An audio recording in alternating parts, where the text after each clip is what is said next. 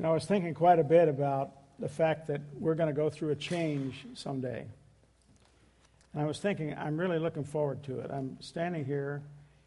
I can't hear without my hearing aids. I can't see without my glasses. And you can't hear me without this microphone. So we're stuck with all of this. But someday we're going to be changed. Let's pray together. Our Father, we do thank you that the change is coming. And one day it does not yet appear what we shall be, but we know that when he shall appear, we shall be like him, for we shall see him as he is. We are looking forward to seeing the Lord Jesus Christ. Father, we thank you for your precious gift. It is an unspeakable gift, it's hard to describe, and we thank you. So help us tonight. May your Spirit speak to your church tonight. In Jesus' name, amen. Please turn with me to 1 Timothy chapter 2.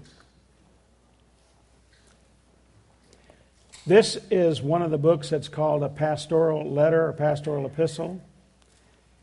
In other words, it's Paul the Apostle, the Holy Spirit prompting him to write to a pastor by the name of Timothy to tell Timothy what kind of pastor he's supposed to be and to get him to teach the people what kind of Christians they're supposed to be. The subject of chapter 2, verses 1 through 8, which is what we're going to look at tonight, is prayer. I want to ask you a few question, questions before we begin the text.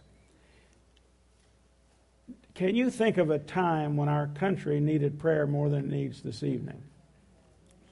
In your lifetime, at least. Can you think of a time? How about the other countries in this world? It seems like there's trouble everywhere. Do our national leaders need our prayers? Will earnest believing prayer by God's people make a difference?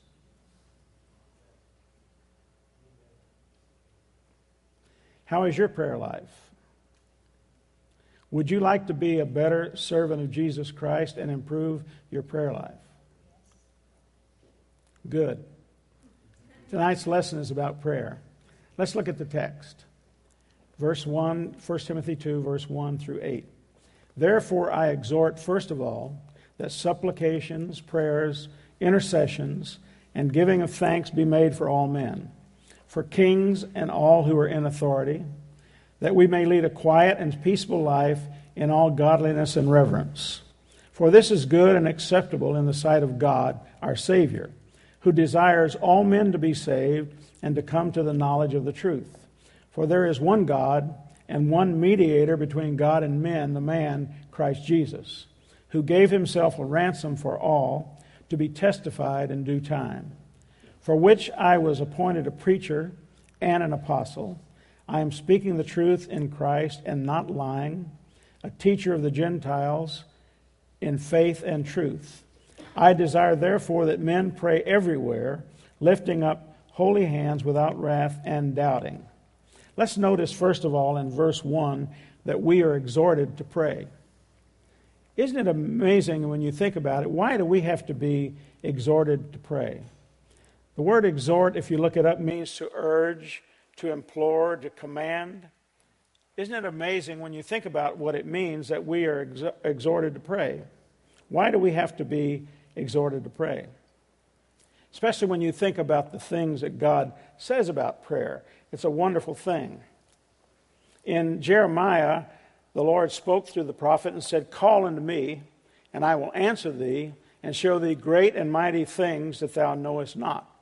So if we pray, God will show us things that are greater than we can imagine, and yet we have to be exhorted to pray. Uh, in 1 John, the apostle said, Now this is the confidence that we have in him that if we ask anything according to his will, he hears us. So whenever you ask anything that's according to the will of the Lord, he hears us. And if we know that he hears us, whatever we ask, we know that we have the petitions that we have asked of him. That's 1 John 5, verses 14 and 15. And then a verse that I shared with you not long ago, 1 Peter 3, verse 12, says, The eyes of the Lord are on the righteous, and his ears are open to their prayers. So we are exhorted to pray. Even though God gave us all these wonderful promises about prayer, he still has to urge us to pray. Do you pray as much as you should? m- many of us do not. Considering what God will do when His people pray, we should pray a lot more. And then we're urged in the text to pray with supplication. Not just pray, but to pray with supplication. What does that mean? What does supplication mean? It means intense, believing, heartfelt prayer. Prayer is to be made in earnest with all of your heart, getting your heart and your soul into your prayers. Prayer, that's the kind of prayer that God listens to. That's the kind of prayer that changes things. Our prayer should not be casual. It should not be something we do at the last minute without thought. It should be earnest and intense. This is the kind of prayer life that God says is indispensable. He testifies in His Word that, it, that mankind needs earnest, believing prayer that you and I can make. It's not to be a casual thing. Now, the Bible says in 1 Corinthians, or excuse me, 2 Corinthians 5, that God was in Christ reconciling the world to himself, not imputing their trespasses to them, and has committed to us the word of reconciliation. So, since we are laborers together with God, one of our strongest weapons is the weapon of prayer. How can we be committed, be committed to the word of reconciliation if we are not people of prayer? You know, the Bible says that He is the Lord of the harvest, and we are laborers together with Him in this harvest field.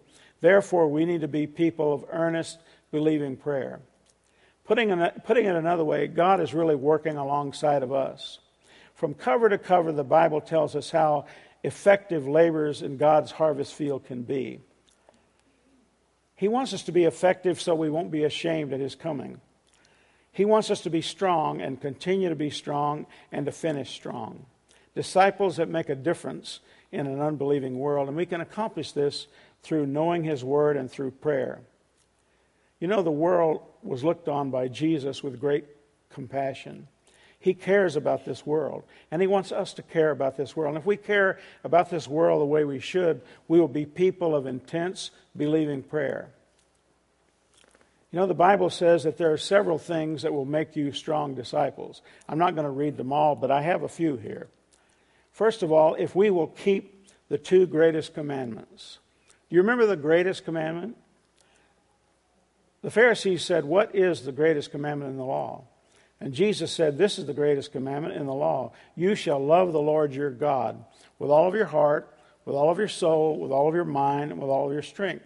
And he said a second one like unto this you shall love your neighbor as yourself. So you can become strong if you will love God and love one another. You'll have a wonderful marriage if you will love your wife and love your neighbor. If you will love God and love one another, you'll have a wonderful marriage. Then we need to be in a, a serious reader of the Bible. God's people need to read the Bible every day. If you don't read the Bible every day, you're not going to be as strong as if you did. We're to be in fellowship on a regular basis with God's people. You know, the Bible says, Forsake not the assembling together as the manner of some is, and so much the more as you see the day approaching.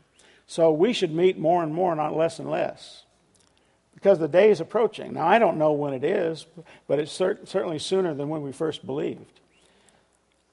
We're to be a worshiper of God. If we worship God, if we pray, if we fellowship, we'll be stronger. We're to be serious about prayer.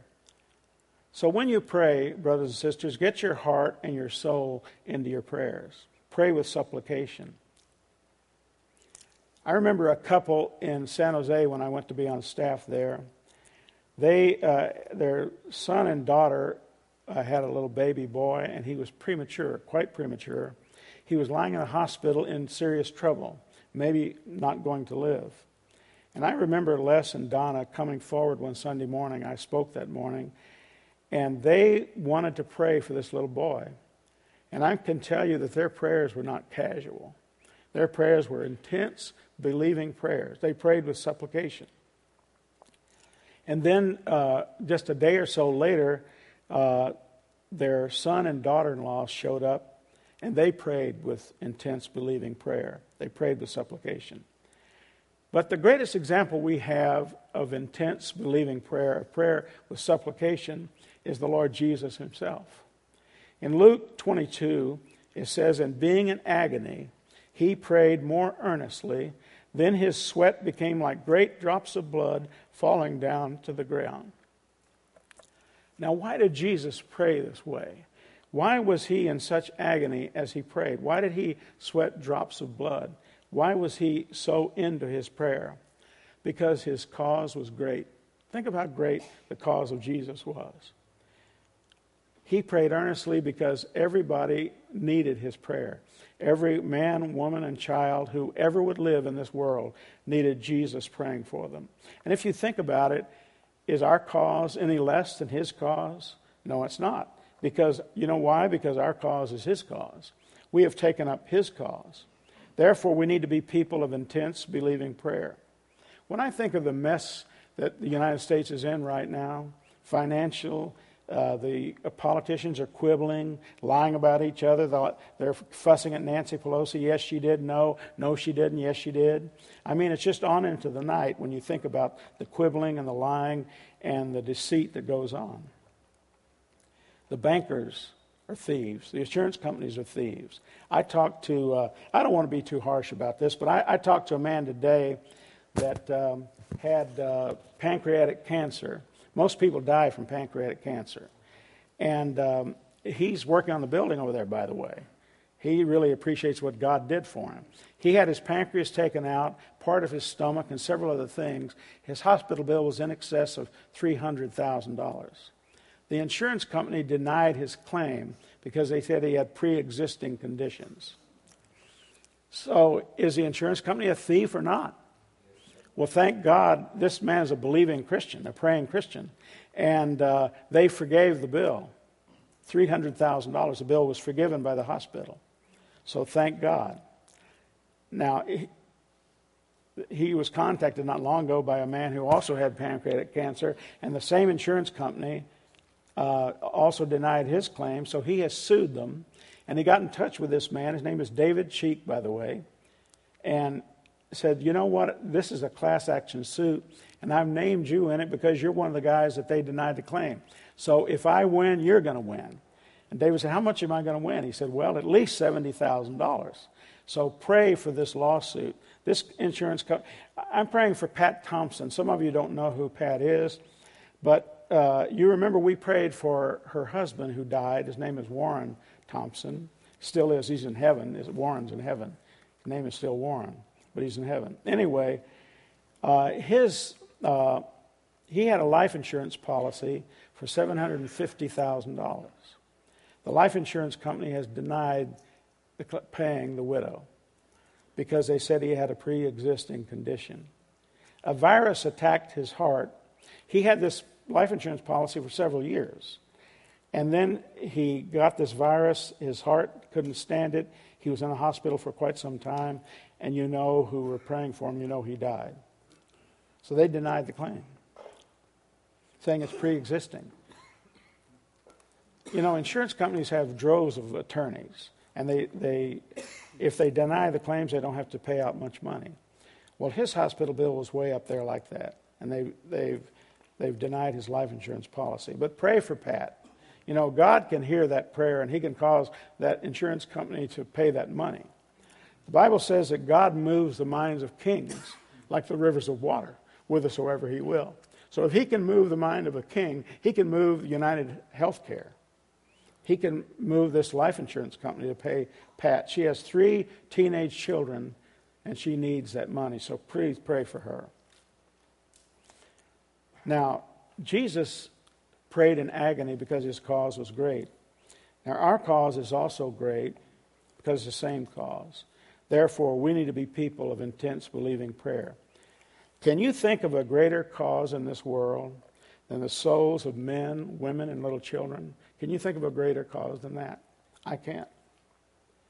We need to pray with supplication because people need to be saved. And then he said, exhort them to intercede. He said, you're to pray with supplication and intercessions.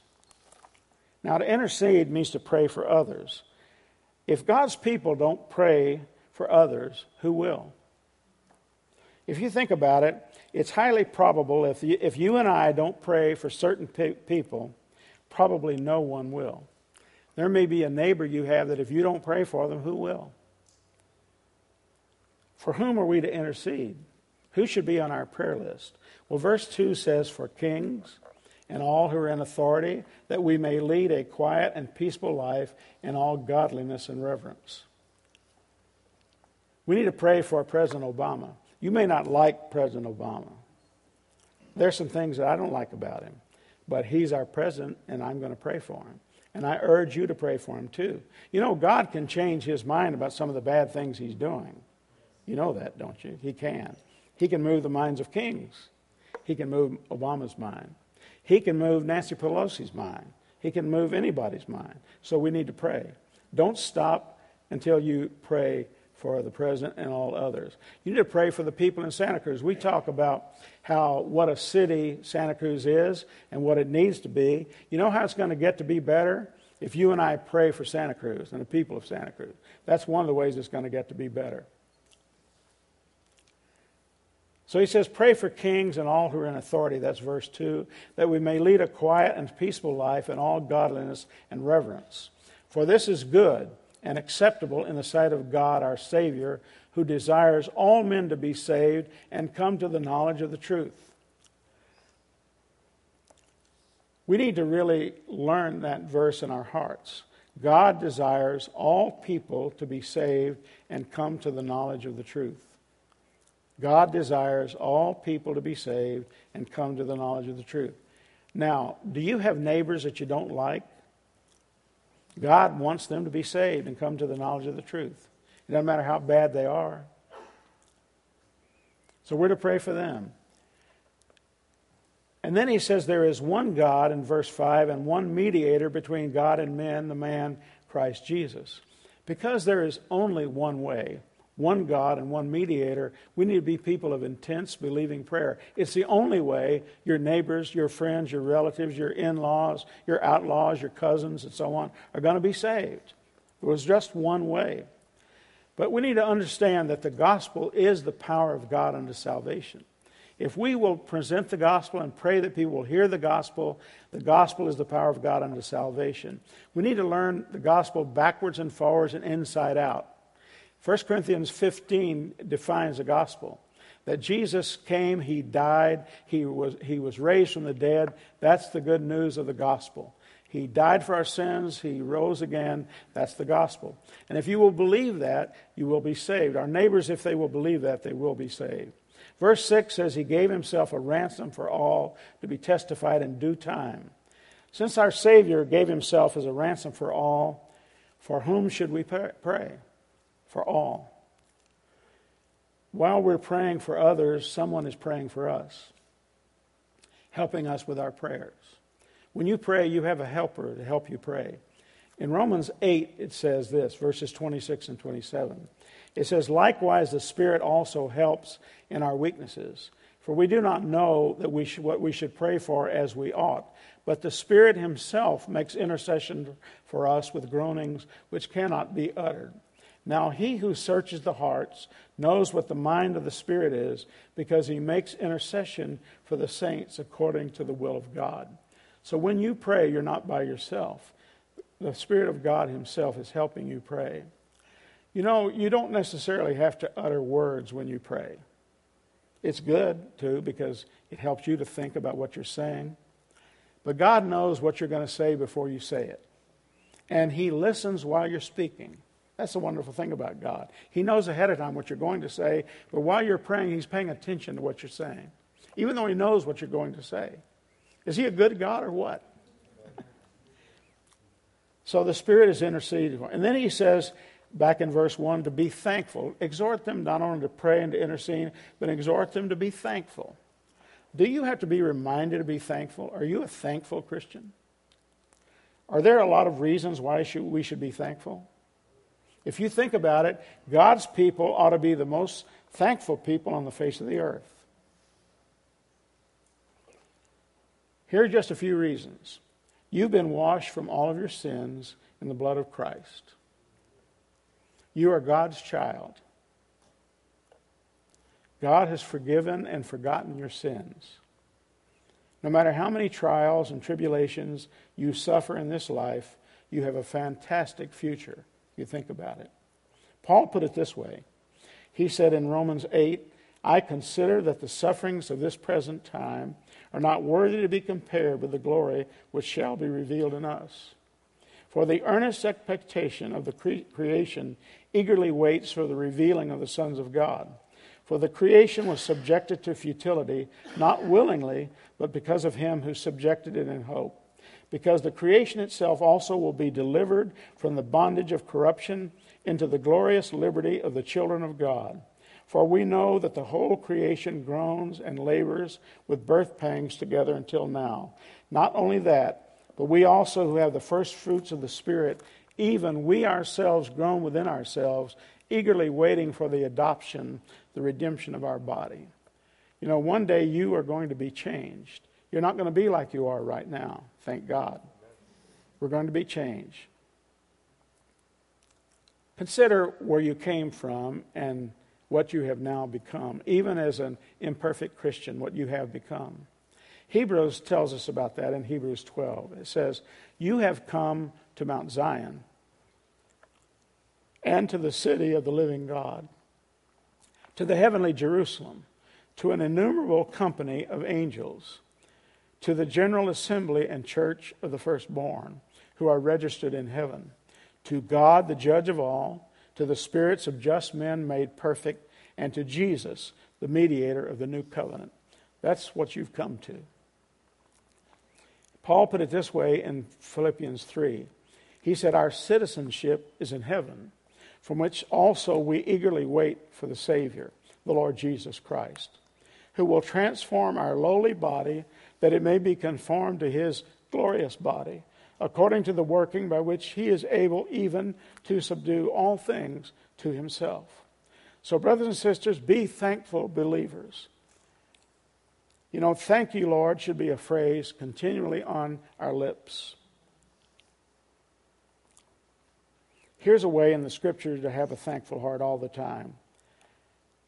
In Colossians 3, it tells us to set our, our hearts, our mind on things above. In Colossians 3, verses 2 through 8, it says, Set your mind on things above, not on things on the earth. For you died, and your life is hidden with Christ in God. When Christ, who is our life, appears, then you also will appear with him in glory. Therefore, put to death your members which are on the earth fornication, uncleanness, passion, evil desire, and which is idolatry. Because of these things, the wrath of God is coming upon the sons of disobedience, in which you yourselves once walked when you lived in them. But now you yourselves are to put off all of these anger, wrath, malice, blasphemy, filthy language out of your mouth. So we are to put our mind on the things above, not on the things on the earth. Then, if you think about it, thankful believers are contagious believers. Do you like to be around people who are thankful? Or do you like to be around people who are negative?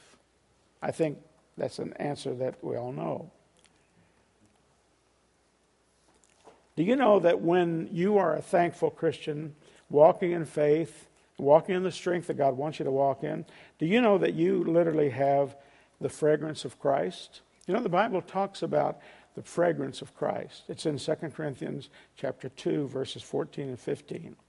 It says, Now thanks be to God who always leads us in triumph in Christ and through us diffuses the fragrance of his knowledge in every place.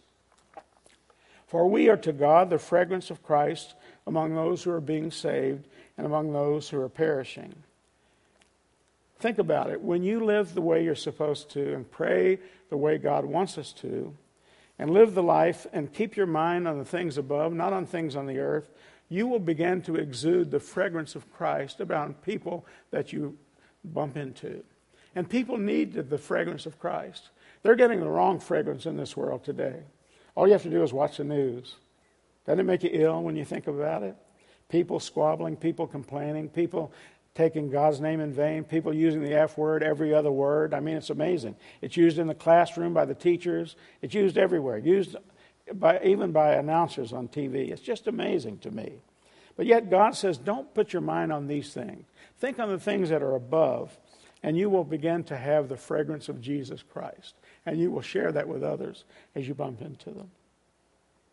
So I think this is a rhetorical question to my brothers and sisters tonight. You're here on a Wednesday night, so I know the answer to this question. Do you want to be a believer that attracts people to Christ? I'm sure you do. So be a thankful believer who prays. In this world today, if you're a praying person, you are an exceptional person. And if you tonight feel kind of badly about your prayer life and you don't feel that you pray very effectively, you can improve. You can get a whole lot better. You know, when we think about it, God is looking for people who are serious about prayer. God listens to people who are serious about prayer. So let us be people that God listens to. Let us be people who God answers. In this chapter, the Holy Spirit instructs us how to pray if we're to be faithful disciples of Jesus Christ. And he exhorts us to pray the way we are instructed. So much depends on it. I have a prayer for you. As I prepared this message, I had a prayer for you. And this is the prayer I have for you, my brothers and sisters in Christ. That if you are not already a person given to a strong daily prayer life, that you will begin to do that today. If all of us become consistent praying disciples of Jesus Christ, we will become what Jesus said we're supposed to be a house of prayer for all nations. Amen. Let's pray.